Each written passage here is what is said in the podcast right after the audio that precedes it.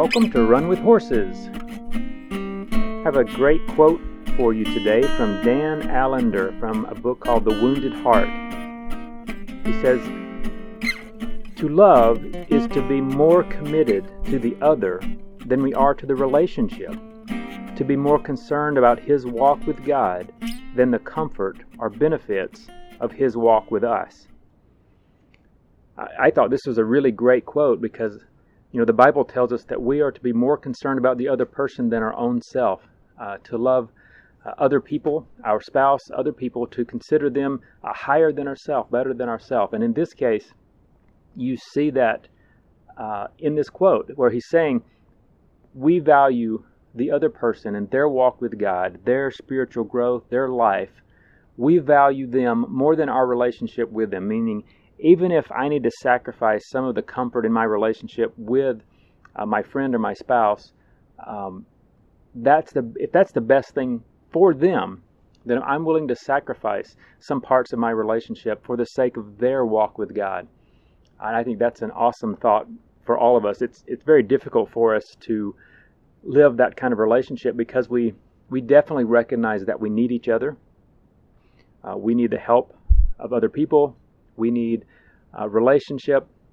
We're created to be in, in relationship, so it's often that we place this human relationship above God and we place our relationship with them above our relationship with God or their relationship with God. And this uh, idea here is that I want to put uh, my friend's relationship with God above my relationship with them. Uh, what an awesome challenge and what a, a wonderful relationship to have if I knew that every friend that I had really wanted me to be right with God and be growing, and that was the most important, even more important than my relationship with them.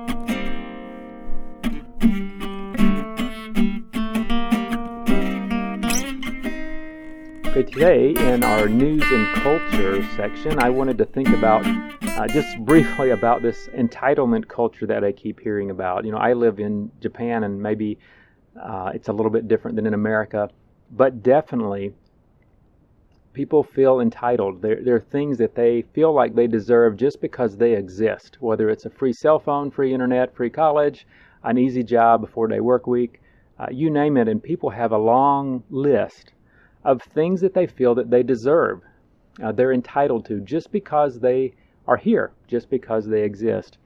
And I was thinking about it, and it, this would be an interesting study that I haven't done yet, but I've considered we should really look back and see biblically what are we entitled to and you know the first thing that come to mind?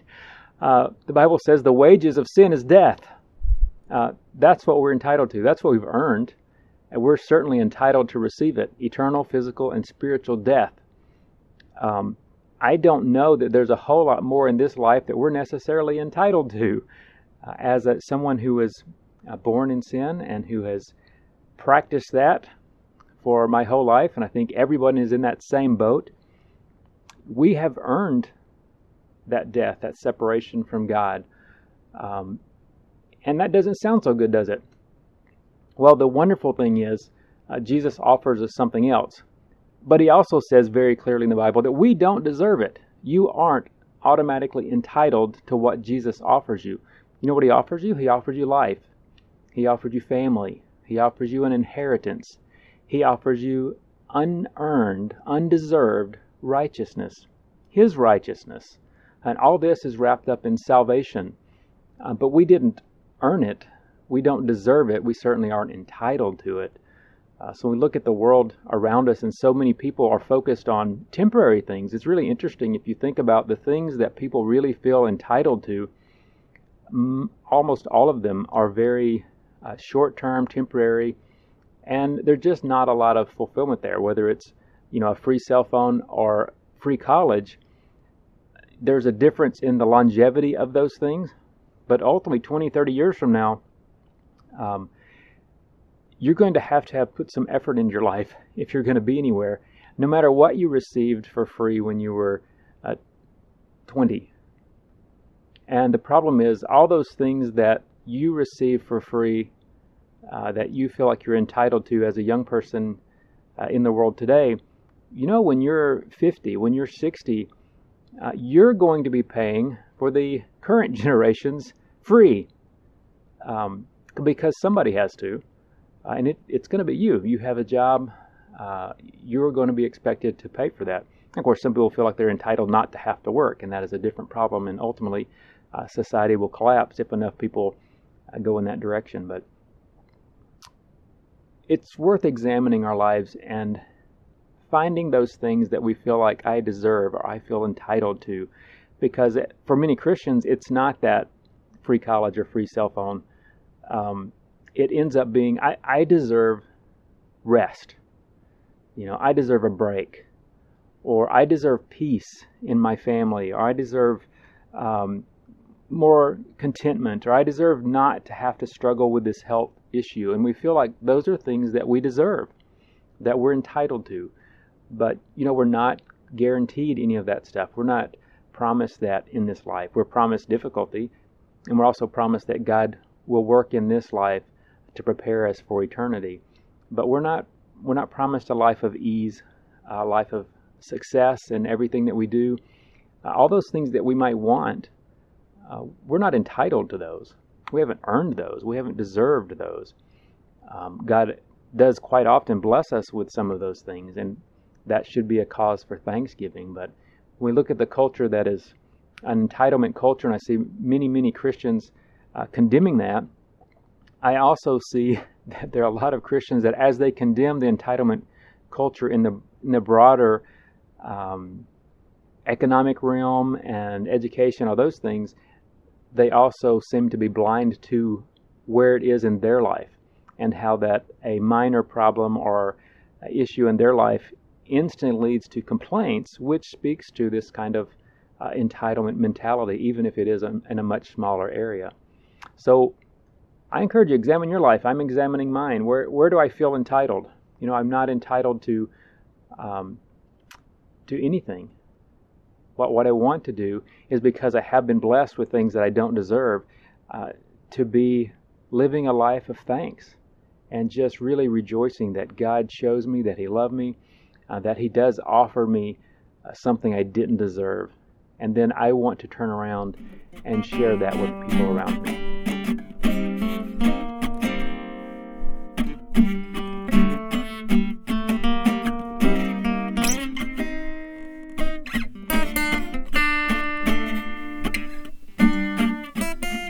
All right, it's time for Chloe's Corner again, and we have a new song today. And what is it titled? Title is Broken Ears. Okay, Broken Ears. What's that about? It's about how if you ignore your conscience long enough, you ignore the Holy Spirit speaking to you, then you it gets harder and harder to hear it. Yeah, good thought. Okay, let's hear the song. Right.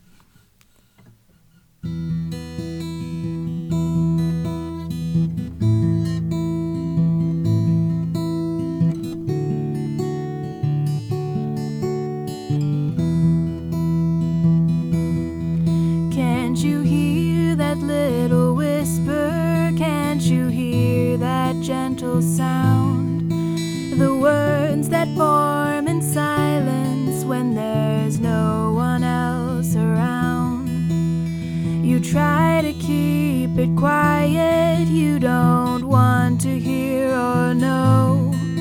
But if you keep it covered, then you will reap what you sow. You're never forced to listen to what you don't want to hear. But if you push it down enough, you'll end up with broken ears. Broken ears cannot hear no matter how you try.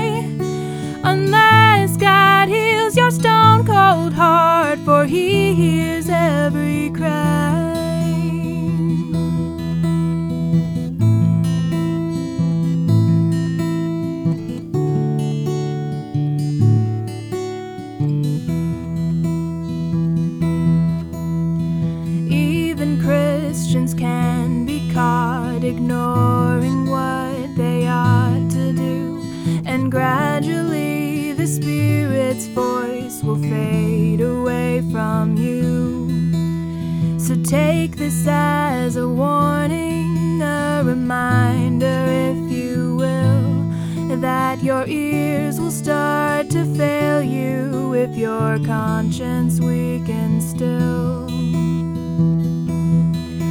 You're never forced to listen to what you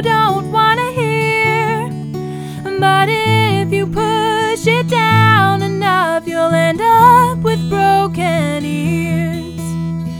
Broken ears that cannot hear no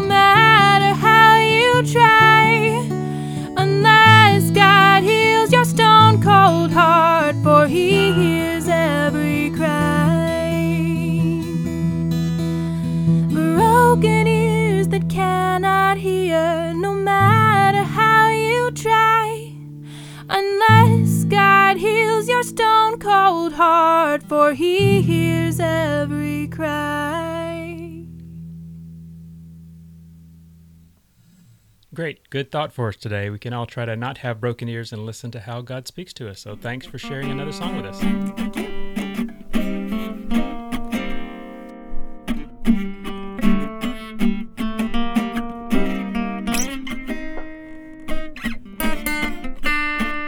Today in Living Theology, I want to think about God again. Today, specifically, God is omniscient. Omniscience, the big 50 cent word. The easy way to say that is God knows everything past, present, future. He knows. Uh, your largest problems, your biggest concerns, He knows. Your minor details of life, He knows. Uh, he knows if you're in Kansas, He knows if you're in Cambodia. Uh, he knows when you're traveling, He knows when you're asleep. What does that mean to us? The fact that God knows. Uh, I'm going to look at three areas of our life today. It, it really covers a lot more than this, but there were three that I thought just kind of were interesting to think about. One is just in salvation. One of the questions that many people have in salvation is, uh, you know, I've been such a bad person. My, some of my sins were terrible, particularly people that uh, come out of really rough neighborhoods or rough childhoods or got saved later in life and they said you know I've I've had such big sins I just am not confident that that God really can or will save me well God is omniscient. God knows which means God knows what is required what is sufficient to save us. And he says that Jesus' sacrifice on the cross was sufficient. God knew that it would be. This is important. Uh, we can trust him because he knows. Now, if I just said, well, I think this will be good enough, well, I don't know. I, I don't know uh, if I went out to buy a used car today and somebody said, well, here's $3,000. I think you can buy one for that. Well, it might be good enough. It might not. I don't know. I have to go and experience it and test it out and see, but God knows. He knew beforehand what would be required and he knew that the sacrifice of Jesus on the cross would be sufficient for your sins and for the sins of the world. So we can have uh, great confidence and trust him because he knows. This also applies when we think about tragedy and, and troubles in our life. God knows when they come. He knows the pain that you feel. He knows the suffering.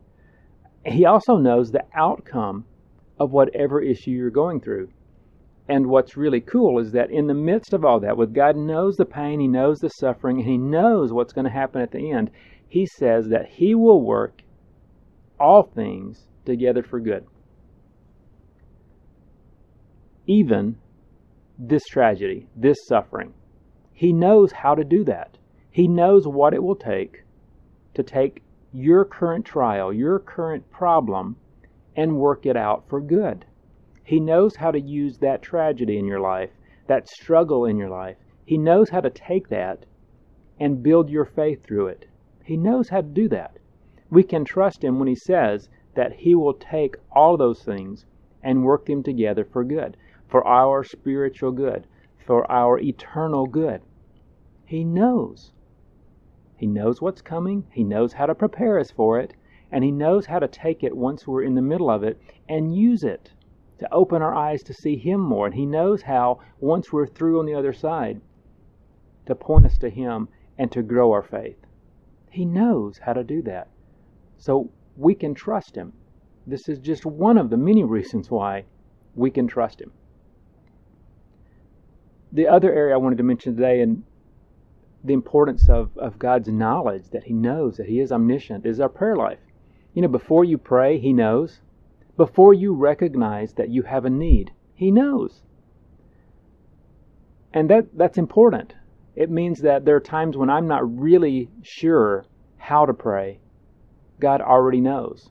I can talk to Him in whatever words I can come up with and know that God understands the problem better than I can explain it.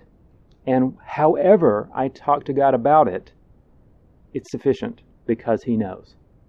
Now, if it were only true that He knew, we might not care so much. Oh, God knows, who cares? Well, the thing is, God knows and He cares. God knows and He's doing something. God knows and He has a plan. Uh, we can trust Him because God is a God that loves us, that cares for us, that is working in history to do something, to draw us to Himself and prepare us for eternity. So our trust in Him is based on who He is.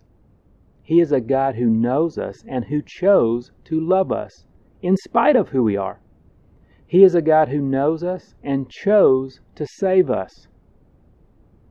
He is a God who knows us and wants to fellowship with us, even though He knows us. He is a God who knows us and has planned for us. He is a God who knows us and He has prepared ministry for us. He knows what we're capable of because He gave us our gifts. He knows what ministry we're equipped for because He equipped us for the ministry and prepared the ministry for us. God knows. As we think about that idea of God's omniscience, uh, it should be a truth that is supremely encouraging to us. There's never a trial you'll face where God does not already know the outcome.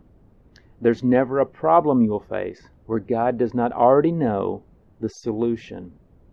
And God wants to use each one of those to draw us to Himself, to make us more mature in our faith, to better equip us to serve the church, to better equip us to be salt and light in our community, to better equip us for future ministry. He knows what it will take, He knows how to do it. Um, for me, uh, this is really, really encouraging. I don't know what tomorrow holds. I don't know what this afternoon holds. I certainly don't know five years from now. God does. He knows, He cares, He has a plan, and He's working it. So, my response, my choice, is to trust Him. I trust Him for salvation. I trust Him with every problem that comes in my life. I trust Him as I talk to Him in prayer. Uh, and I plan to trust Him tomorrow because I don't know what's coming, but He does.